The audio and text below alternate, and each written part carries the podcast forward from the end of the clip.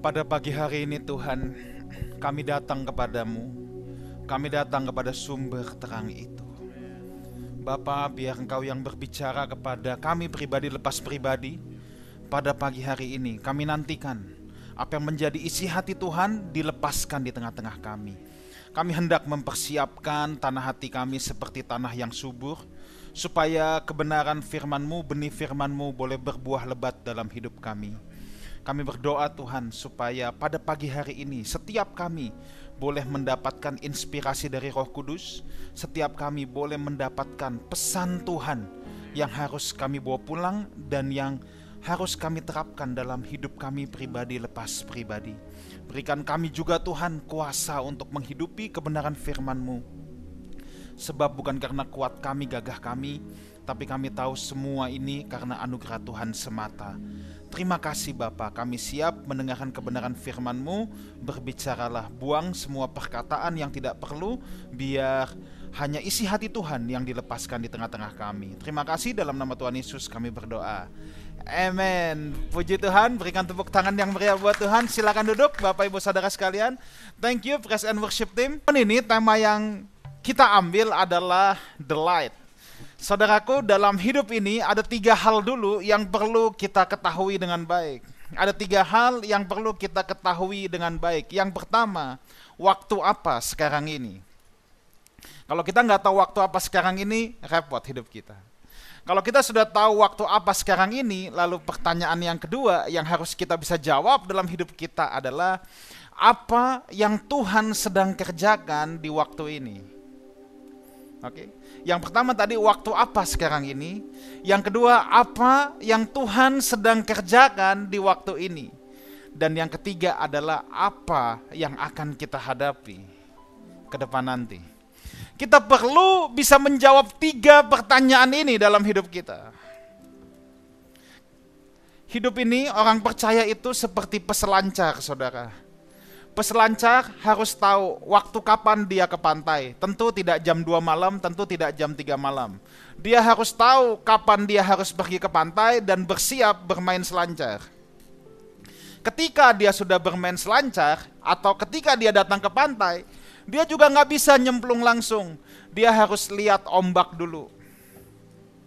Dan dengar baik ini, peselancar tidak bisa menciptakan ombak Peselancar tidak bisa menciptakan ombak. Dia harus menunggu ombak itu datang dan dia bermain di sana. Itu sebabnya kita harus tahu kalau ibarat peselancar yang menciptakan ombak jelas itu Tuhan. Maka kita harus tahu apa yang Tuhan sedang kerjakan di waktu sekarang ini. Sebab kalau kita tidak tahu apa yang Tuhan sedang kerjakan saat ini, kita akan selalu tertinggal dalam pergerakan. Kita akan terus hanya puas melihat masa lalu. Dulu Tuhan pakai saya, dulu begini, dulu begitu. Hidup kita hanya akan jadi monumen, hidup kita hanya akan jadi museum. Dan kita tidak tahu apa yang Tuhan sedang kerjakan. Kemudian kita harus tahu apa yang akan kita hadapi. Kalau kita tahu apa yang akan kita hadapi, maka kita bisa menjadi pelaksana kehendak Tuhan yang kuat. Kita akan buka dulu untuk menjawab tiga hal di atas. Kita akan membuka dulu Yoel 2 ayat 1 dan 2. Lalu ayat yang ke-11. Yoel pasal 2 ayat 1 dan 2. Sampai dengan bukan sampai dengan ayat ke-11 langsung nanti. Sebab ini ada panjang nanti saudara baca sendiri di rumah versi lengkapnya. Tapi saya ambil cuplikannya saja karena waktu yang terbatas. Oke? Okay?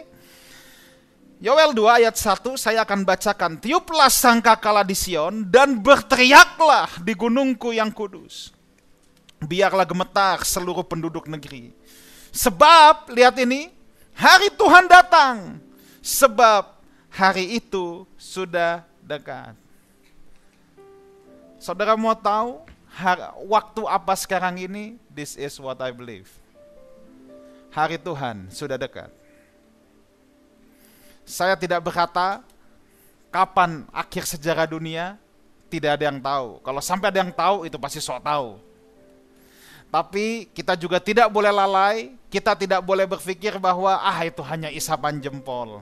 Ah itu nggak pernah ada, enggak. Pengejek-pengejek seperti itu sudah dituliskan dalam 2 Petrus. Memang akan ada, tapi kita jangan pernah lalai. Kita teruskan ayat yang kedua. Suatu hari gelap gulita dan kelam kabut. Suatu hari berawan dan kelam pekat. Stop dulu sampai di situ. Suatu hari gelap gulita dan kelam kabut, suatu hari berawan dan kelam pekat. Saya tidak tahu apa yang saudara lihat hari-hari ini. Apakah saudara bisa melihat bahwa di dunia ini ada banyak hal yang terjadi yang belum pernah kita alami sebelumnya. Di dunia ini ada banyak hal terjadi yang belum pernah kita alami sebelumnya. Dan orang sudah berkata tahun depan begini, tahun depan begitu, tahun ini uh, tahun depan ada resesi besar, tahun depan ada apa, ada apa, ada apa. Kita nggak tahu virus apa lagi yang akan datang. Tingkat kejahatan semuanya semakin meningkat. Kita tidak perlu takut, kita tidak perlu heran atas itu semua, sebab Alkitab sudah pernah menubuatkan bahwa suatu hari gelap gulita, kelam kabut. Tapi ada kabar baik gini saudara, ya saudara harus tahu satu hal, rencana Tuhan nggak pernah gagal. Rencana Tuhan nggak pernah gagal. Dalam hidup saudara pun rencana Tuhan tidak pernah gagal. Sejak semula manusia jatuh ke dalam dosa. Tuhan menyediakan solusinya. Tuhan menyediakan keselamatan. Langit dan bumi ini buat manusia dirusak oleh oleh dosa Tuhan menyediakan langit dan bumi yang baru. Itu sebabnya saya harus katakan rencana Tuhan tidak pernah gagal. Orang yang mau lari dari panggilan Tuhan itu hanya buang-buang waktu dan bikin capek hidupnya. Kita sudah lihat di Alkitab. Yunus harusnya nggak perlu masuk ikan besar. Ya, kata Alkitab ikan besar ya, nggak ada tulisan ikan paus. Oke, okay? Yunus tidak perlu masuk ikan besar sebetulnya. Siapa pun dia yang mau bandel dari panggilan Tuhan, yang mau muter-muter dengar baik ini, rencana Tuhan tidak pernah gagal dalam hidupmu. Kalau saudara ada yang mau dalam tanda petik bandel dengan Tuhan, itu hanya akan membuang-buang waktu, akan menghabiskan banyak energi, menghabiskan banyak daya. Tapi dengar baik ini, rencana Tuhan tidak pernah gagal. Masa kita harus dibikin menyerah secara paksa? Lebih baik kita angkat bendera putih sama Tuhan jauh-jauh hari. Daripada Tuhan bikin kita menyerah paksa, repot saudara ya. Kalau Tuhan bikin kita menyerah paksa, it cost a lot. Ya, buang waktu, buang energi, buang daya, buang banyak hal. Lebih baik jauh-jauh hari kita jawab panggilan Tuhan.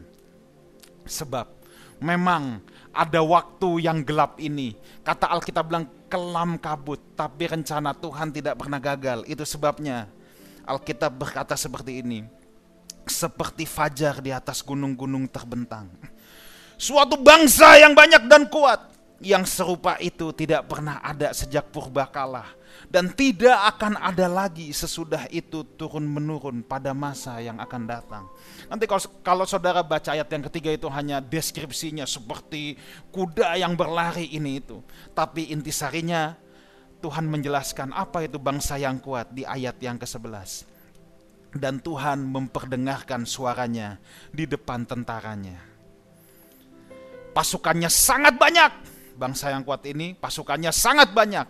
Dan pelaksana firman-Nya kuat. Betapa hebat dan sangat dahsyat hari Tuhan. Siapakah yang dapat menahannya? Dengar baik ini.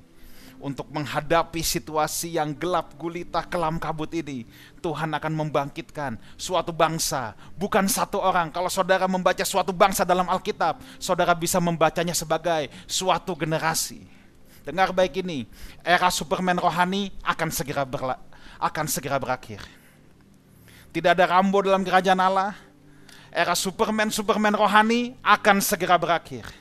Tapi akan datang masanya Tuhan membangkitkan satu generasi, saudara dan saya, kita semua untuk menjadi jawaban atas kegelapan ini. Apa yang sedang Tuhan kerjakan? Yang Tuhan sedang kerjakan adalah Tuhan sedang membangkitkan suatu generasi, pelaksana firman-Nya yang kuat, kata Alkitab pelaksana kehendak-kehendaknya. Sebab jawaban atas kegelapan dunia ini adalah duta-duta besar Allah yang diutus kepada dunia ini. Dan saudara dan saya punya panggilan itu. Jangan lari dari rencana Tuhan, sebab rencana Tuhan tidak pernah gagal atas hidup saudara dan saya. Apa yang akan kita hadapi? Memang kita akan menghadapi kegelapan. Kita nggak tahu apa yang akan terjadi hari esok. Tapi yang penting buat kita adalah bagaimana kita menjawab panggilan Tuhan ini di tengah-tengah kegelapan dunia yang semakin gelap ini. Apa itu kegelapan? What is darkness?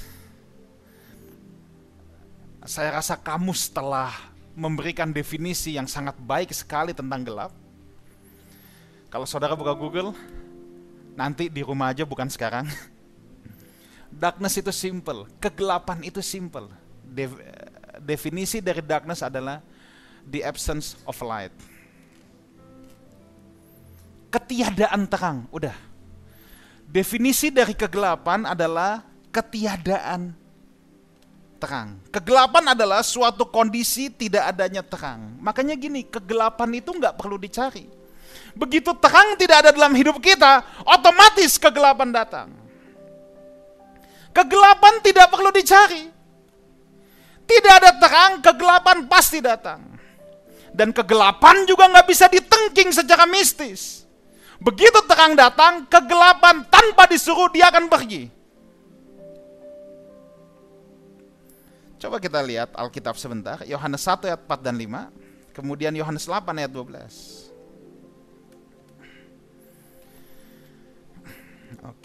Saya akan bacakan. Di dalam dia ada hidup, dan hidup itu adalah terang manusia. Yohanes 1 ini sedang bicara tentang pribadi Yesus. Terang itu bercahaya di dalam kegelapan, dan kegelapan itu tidak menguasainya.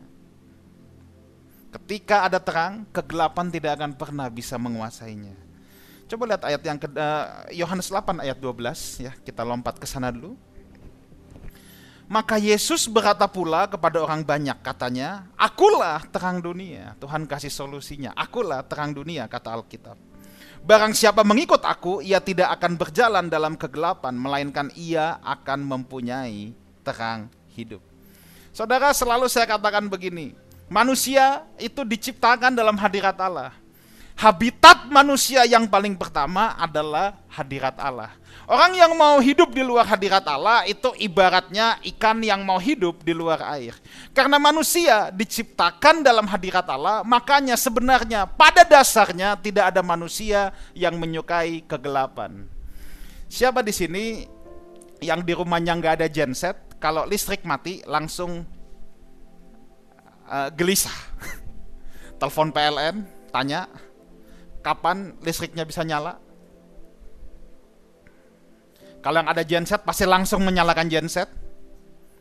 Gak kayak gini, pada dasarnya manusia tidak menyukai kegelapan sebab memang natur manusia, habitat manusia adalah hadirat Tuhan. Makanya manusia tidak menyukai kegelapan. Sebab memang benar, kalau dalam kegelapan kita nggak bisa banyak beraktivitas.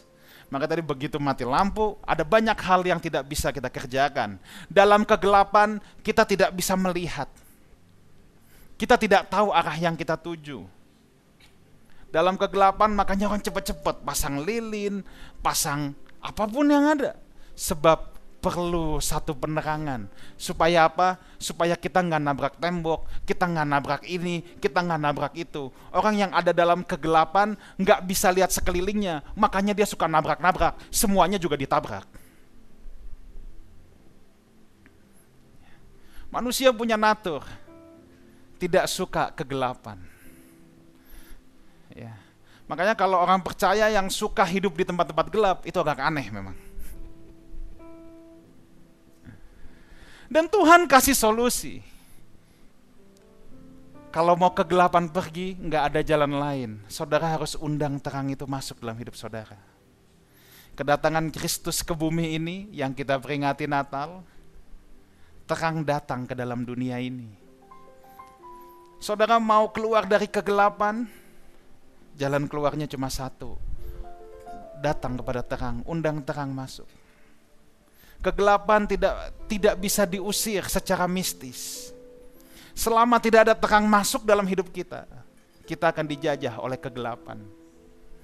Sekalipun saudara mungkin berhasil dalam segala bidang, saudara berhasil dalam pendidikan, saudara berhasil dalam ekonomi, saudara berhasil dalam profesi, dalam apa pun.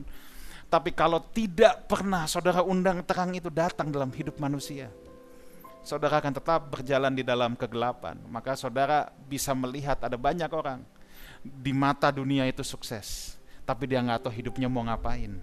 Akhirnya stres, ada yang bunuh diri dan lain sebagainya. Jatuh pada obat-obatan, jatuh pada hidup yang tidak jelas. Dia tidak tahu mau ngapain hidupnya. Dia nggak tahu arah hidupnya. Kalau kita tidak tahu kita mau ngapain, kalau kita tidak tahu apa yang menjadi arah hidup kita, jangan-jangan, jangan-jangan kita sedang berada di dalam gelap. That's why solusi kita itu cuma satu, datang kepada terang. Nah, saudara di sini, saudara yang pasti sudah berkata, Pastor, saya udah terima Tuhan Yesus. Terang sudah ada dong dalam hidup saya. Tapi kenapa ya? Aku seperti sulit kok seperti terangnya tidak keluar? Matius 5 ayat 14. Coba kita buka sama-sama, ini ayat yang sangat terkenal. Injil Matius pasal 5 ayat 14. Kamu adalah stop lu. Kamu adalah terang dunia. Dengar begini. Ketika kita dalam kegelapan, identitas kita adalah kegelapan. Alkitab berkata, kamu adalah terang dunia. Alkitab tidak berkata menjadi terang enggak. Alkitab berkata kamu adalah terang dunia. Kita semua yang dalam kegelapan ketika kita datang kepada Tuhan, ingat selalu saya katakan pemulihan pertama yang Tuhan kerjakan adalah pemulihan identitas. Ya kan? Kalau saudara belum pernah dengar khotbah ini, saudara cari di YouTube atau saya kasih uh, singkatnya. Pemulihan pertama yang Tuhan lakukan dalam hidup manusia adalah pemulihan identitas. Makanya ketika anak yang hilang, dia pulang ke rumahnya, yang pertama bapaknya berikan adalah cincin lambang otoritas, dipakaikan jubah, dipulihkan dulu identitasnya. Ketika saudara Yohanes 1 ayat 12 kan, kalau saudara menerima Yesus, saudara diberikan hak kuasa sebagai anak-anak Allah, diberikan dulu identitas sebagai anak-anak Allah. Memang benar, pemulihan pertama yang Tuhan kerjakan dalam hidup kita adalah pemulihan identitas. Makanya ketika manusia yang jatuh dalam dosa, yang adalah kegelapan datang kepada Tuhan, Tuhan pulihkan langsung. Kamu adalah terang dunia. Tuhan nggak bilang menjadi terang, enggak. Sebab memang dalam manusia tidak ada terang. Terang itu Tuhan sendiri. Orang yang mengundang Yesus masuk dalam hidupnya, dia akan diganti identitasnya menjadi kamu adalah terang dunia. Saudara tidak perlu berupaya menjadi terang. Saudara adalah terang. Kalau saudara sudah mengundang Tuhan masuk, Tuhan Yesus masuk dalam hidup saudara, saudara adalah terang dunia. Nah persoalannya adalah kenapa terang kita sulit untuk bercahaya. Ini kan persoalannya. Dengar baik. Sumber terang itu bukan diri kita. Sumber terang itu adalah Tuhan Yesus.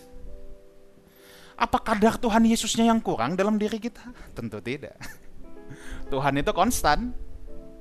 Ketika saudara mengundang Tuhan Yesus masuk dalam hidupmu, ya sudah. Saudara tidak perlu Tuhan, ini kadar roh kudusnya kurang. Makanya ada yang berpikir, ini belum penuh roh kudus, baru setengah penuh. Ini bukan bensin pak.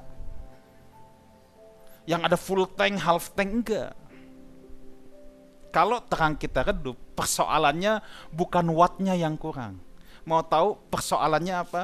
Persoalannya adalah ada begitu banyak kotoran-kotoran debu-debu yang menutupi bohlam hidup kita. Kotoran-kotoran itu, kedagingan, keakuan, dosa, dan banyak hal. Dengar baik, terangnya itu sudah ada di sana. Sebab Yesus adalah terang itu. Yang menjadi persoalan bukan wattnya kurang, bukan Yesusnya kurang. Tapi ada begitu banyak kotoran yang menutupi bohlam hidup kita. sehingga terangnya nggak maksimal. Yang perlu itu bukan tambah daya, tambah listrik, bukan. Bersihkan kotoran itu. Otomatis terangmu akan bercahaya, akan sangat kuat ke mana-mana.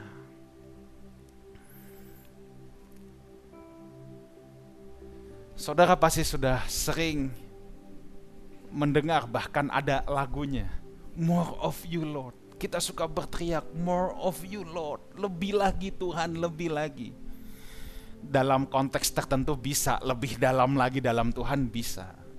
Tapi kalau kita berharap bahwa more of you yang kita maksudkan adalah supaya ayo Tuhan lebih lagi dalam hidupku, lebih bercahaya lagi. No, nothing to do with God. Persoalannya ada di kita kalau hidup kita banyak kotorannya, banyak debunya, ini yang akan menghambat, ini yang akan menghalangi. Makanya bukan more of you-nya, tapi less of me-nya. Bukan more of you-nya, less of me-nya. Ketika keakuannya ditekan, Tuhan itu otomatis muncul dalam hidupmu ketika kedagingannya yang ditekan, ketika dosa yang disingkirkan, otomatis Tuhan yang akan terlihat dalam hidupmu. Jadi bukan more of you-nya, tapi bagaimana less of me-nya, itu yang sulit. Kalau saudara tidak mendengarkan We Talk hari Kamis kemarin dengan Pastor Jimmy Setiawan, saudara harus mendengarkan itu. Ada satu kutipan yang dia ambil dari Eugene Peterson. Eugene Peterson salah satu hamba Tuhan yang luar biasa dia suka dia yang menulis Alkitab versi The Message dalam bahasa Inggris. Itu kalau di Indonesia bahasa Indonesia sehari-hari, kalau di Inggris itu ada namanya versi The Message. Kalau saudara senang Alkitab bahasa Inggris dan saudara mau melihat yang enak dibaca dan gampang dimengerti itu versi The Message, tulisan Eugene Peterson. Eugene Peterson bilang gini, bahwa orang Kristen banyak yang menyembah the false trinity trinitas yang salah. Sebab yang dia sembah bukan Bapa, Anak, dan Roh Kudus, tapi yang dia sembah adalah my needs, my taste, and my wants. Yang disembah oleh orang Kristen yang menyembah false trinity, my taste, selera saya, my wants, keinginan saya, dan my needs, kebutuhan saya. Kita harus tanya kepada diri kita sendiri, kita datang ke gereja, apa sih yang kita sembah? Apa kita datang untuk keinginan kita, kita datang untuk kebutuhan kita, kita datang untuk selera kita? Atau apa? Mau terangmu bercahaya, the less of me kuncinya, bukan the more of you. Kita selalu minta Tuhan, Tuhan, lebih lagi Tuhan, lebih lagi apanya yang lebih kata Tuhan. Udah full, udah kekal. Tapi yang bikin hidup kita redup, debu-debu dalam hidup kita yang belum kita singkirkan. Dan doa saya itu yang harus kita berperkara dengan Tuhan.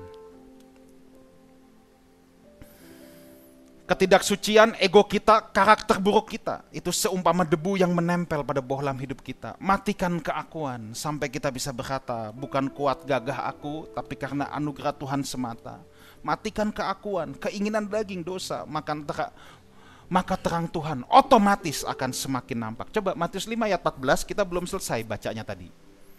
Kamu adalah terang dunia. Kota yang terletak di atas gunung tidak mungkin tersembunyi. It's simple. Artinya apa? Saya kasih tiga implikasi singkat.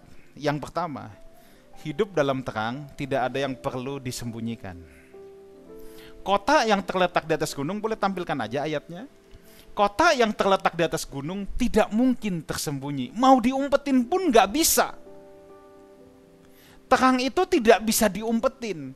Makanya ciri-ciri orang yang hidup dalam terang tidak ada yang perlu disembunyikan.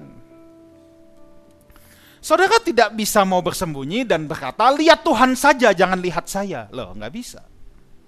Dunia ini melihatnya saudara dan saya dunia ini tidak bisa melihat Yesus langsung. Justru mereka mencari Yesus yang ada dalam hidup kita. Orang yang hidup dalam terang tidak ada yang perlu disembunyikan. Suami istri tidak ada yang perlu disembunyikan. Tidak perlu ada rahasia-rahasia dalam handphone, dalam WhatsApp, dalam Instagram, atau dalam apa pun yang Anda perlu sembunyikan Selalu saya katakan gini, hanya orang yang hidup dalam gelap yang selalu mau bersembunyi. Orang yang hidup dalam terang tidak ada yang perlu disembunyikan. Semua clear, semua jelas hanya yang dalam kegelapan yang selalu mau sembunyi-sembunyi. Hidup dalam kegelapan tuh capek, saudara. Perlu banyak taktik, ya kan? Perlu banyak ini itu. Tapi kalau orang hidup dalam terang, hidupnya polos saja. Nggak ada yang perlu disembunyikan. Apa yang kita sembunyikan dalam hidup kita, kemungkinan besar itulah debu yang menempel dalam hidup kita, yang membuat terang kita terhambat. Coba kita tanya sama diri kita sendiri, apa yang kita berusaha sembunyikan yang orang lain tidak tidak boleh tahu. Dengar baik, itulah debu yang menempel dalam hidup kita. Hidup apa adanya tuh paling enak. Dan sengsara kalau hidup ada apanya. Oke, hidup apa ada hidup apa adanya tuh paling enak. Hidup ada apanya capek kita mau melangkah ke, ke, ke kiri mesti mikir dulu. Gue mesti pakai taktik apa nih supaya nggak ketahuan nih. Ini itu nih ya kan. Coba pasangan suami istri. Kalau yang semua jelas, clear, hidup dalam terang, gampang aja. Mau ditanya, Pak kenapa belum pulang? Lagi meeting apa? Santai. Kalau enggak kan taktiknya harus banyak. Mesti pesenin supir dulu, pesenin ini dulu, tuh lihat capek, hidupnya pasti capek. Orang yang dalam kegelapan pasti capek. Tapi kalau orang dalam terang, enak aja. Nggak ada yang perlu disembunyikan. Apa yang berusaha kita sembunyikan dalam hidup kita? Itulah yang menjadi debu dalam hidup kita, yang menutupi terang kita. Yang kedua, hidup kita sebagai penunjuk arah. Kota di zaman dulu zaman Tuhan Yesus ngomong ini kan nggak ada tiang listrik, nggak nggak ada lampu jalanan. Orang kalau malam berjalan ya patokannya kota yang kelihatan kan? Itu ada itu adalah penunjuk arahnya.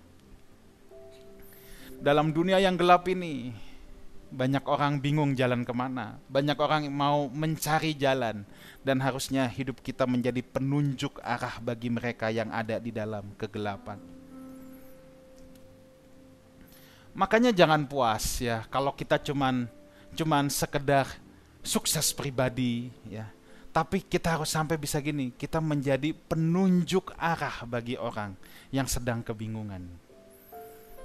Makanya implikasi yang ketiga, ya hidup kita harus membawa pengharapan kepada orang-orang. Ya dong. Orang putus asa ketemu kita punya pengharapan yang baru. Jangan orang mau bunuh diri minggu depan, ketemu kita jadi besok dia. Bukannya dapat pengharapan yang baru malah makin putus asa. Orang ketemu kita harusnya semakin bersuka cita. Bukan orang ketemu kita malah jadi depresi hidupnya. Jadi stres, jadi tertekan. Menjadi terang, itu menunjukkan arah untuk orang-orang yang bingung. Jadi harusnya ada pengharapan yang baru, ada sukacita yang harus kita tunjukkan lewat hidup kita. Kita tanya masing-masing dalam hidup kita, apakah hidup kita membawa pengharapan yang baru sama orang lain? Apakah nilai apakah hidup kita mem, apa membawa added value, nilai, membawa sebuah nilai tambah dalam hidup orang lain? Apakah orang yang ketemu kita terupgrade? Apakah orang yang bertemu kita semakin berkembang? Tentu bukan berkembang badannya, saudara ya. Saya suka bilang kemarin pas pandemi, kita sama beberapa bapak-bapak di tempat ini jalan pagi hampir tiap hari di PIK. Ada Pak Suranta, ada Pak Budi, segala satu tahun lebih kita jalani itu. Orang kalau tanya sama saya, hasilnya apa? Hasilnya naik 11 kilo saya. Jalan pagi satu tahun lebih naik 11 kilo, itu hasilnya. Enggak, ini orang ketemu kita bukan berkembang itunya ya. Tapi ayo dong, kalau kita jadi terang, kalau kita adalah terang dan terang kita bisa menerangi sekeliling kita. Harusnya orang yang ketemu kita jadi bersuka cita. Orang yang ketemu kita punya pengharapan yang baru. Orang yang bertemu kita terupgrade hidupnya. Orang yang bertemu kita tidak merasa terhakimi. Orang yang bertemu dengan kita jadi sukacita. Bawaan kita tuh vibes positif. Jangan orang ketemu kita, gue kok ketemu orang ini negatif terus bawaannya.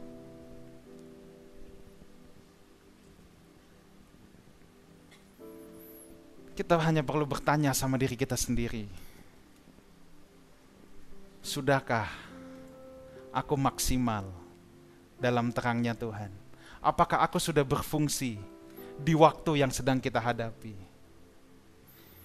Tuhan akan membangkitkan saudara dan saya, satu generasi, orang banyak. Era Superman rohani sudah lewat. Sekarang saatnya Tuhan akan membangkitkan mungkin yang orang-orang biasa-biasa saja, tapi dia bisa dipakai Tuhan. Kalau debu hidup dia disingkirkan, dia akan dipakai Tuhan secara luar biasa. Saudara, pada kesempatan ini saya juga bersyukur buku perdana saya hari ini kebetulan launching juga, ya. Saudara yang mau mendapatkan ini bisa ada di connect area di pojok situ. Sebab saya hanya akan jual di sini hari ini saja Selebihnya ini memang hak distribusinya dipegang sama Insight Unlimited. Jadi nanti semua harus beli online ya. Tapi untuk saudara yang datang pada kesempatan ini, saudara punya privilege untuk bisa mendapatkannya dahulu. Oke, saya berdoa kiranya pesan kebenaran firman Tuhan ini boleh menyejukkan kita semua, boleh menyegarkan kita semua dan membuat kita mem dan membuat kita memeriksa diri kita debu apa, kotoran apa yang menempel dalam hidup kita, apa yang sedang kita sembunyikan terhadap komunitas, apa yang sedang kita sembunyikan terhadap pasangan hidup kita. Singkirkan itu, itu debu yang hanya menempel, yang membuat saudara tidak bisa bersinar terang.